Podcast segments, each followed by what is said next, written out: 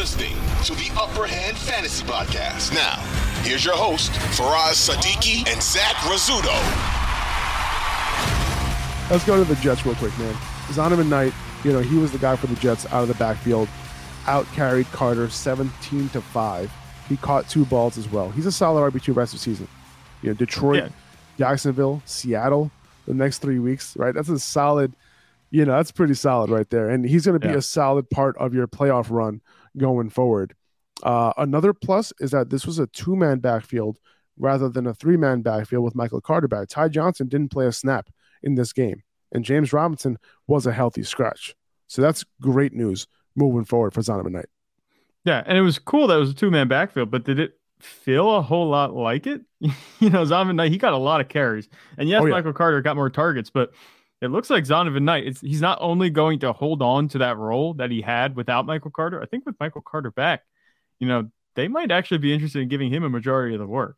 And we'll see how they, you know, handle that moving forward. But I think Zonovan Knight, he's not Breece Hall, but maybe they just want to roll with him at this point because he's talent that they drafted. They Yeah. brought him in and he's producing. you know, he's doing what he needs to do. I mean, Michael Carter, you know, it seems like they're going to be fine even if Michael Carter doesn't produce like he did yesterday. And of course, they didn't win this game, but Zonovan Knight was not a reason why they weren't winning. You know, he he was doing very good and he's going to continue to do that.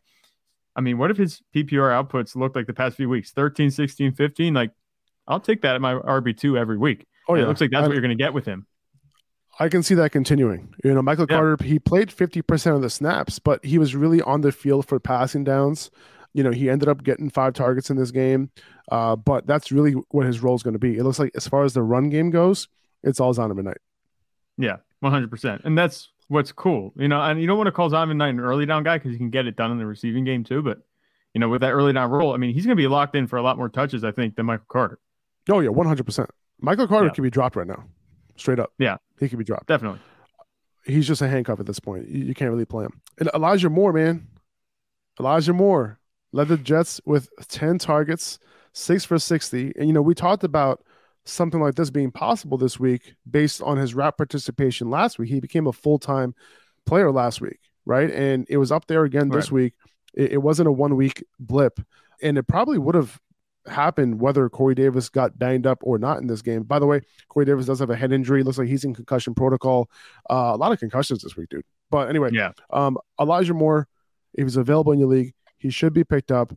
You know, I just talked about the schedule, right? For Zonovan Knight, right? It's the same thing. It- you have Seattle, you have Detroit, Jacksonville, Seattle the next three weeks. Those are good matchups for the Jets overall.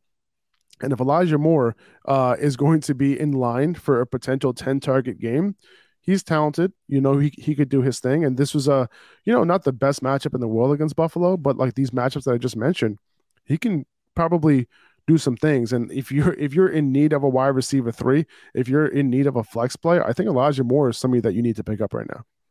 I think you could definitely roll the dice on Elijah Moore. And, you know, obviously Mike White, he was in and out of the lineup. And I don't know what his status is moving forward, if he's going to be able to play next week. I think he's, they said he went and he got evaluated for some type of internal injury, which obviously is not good. He went he went to the hospital, he got evaluated, and it seems like he was good to go and he was able to fly back with the team. Right. Okay. So that's good news. And even if Mike White, you know, wouldn't play, I think he's going to, if that's the case. Joe Flacco, I think, could get it done too.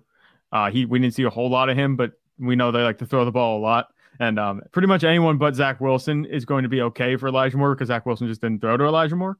Uh, but definitely, if you if you are sitting, you know, at a spot where you're maybe in the, you're in the playoffs and you don't have a wide receiver three, I think Elijah Moore could definitely come through and fill that role for you because, like you said, he's now a full time player and this offense is going to be good. They're playing the Lions, and they've been playing better football. But I think that the Jets have a pretty good matchup, you know, that week, uh, next week going into that. Elijah Moore is going to be a contributor working alongside Garrett Wilson. The offense as a whole with Mike White has been, you know, perfectly, you know, conducive for fantasy production.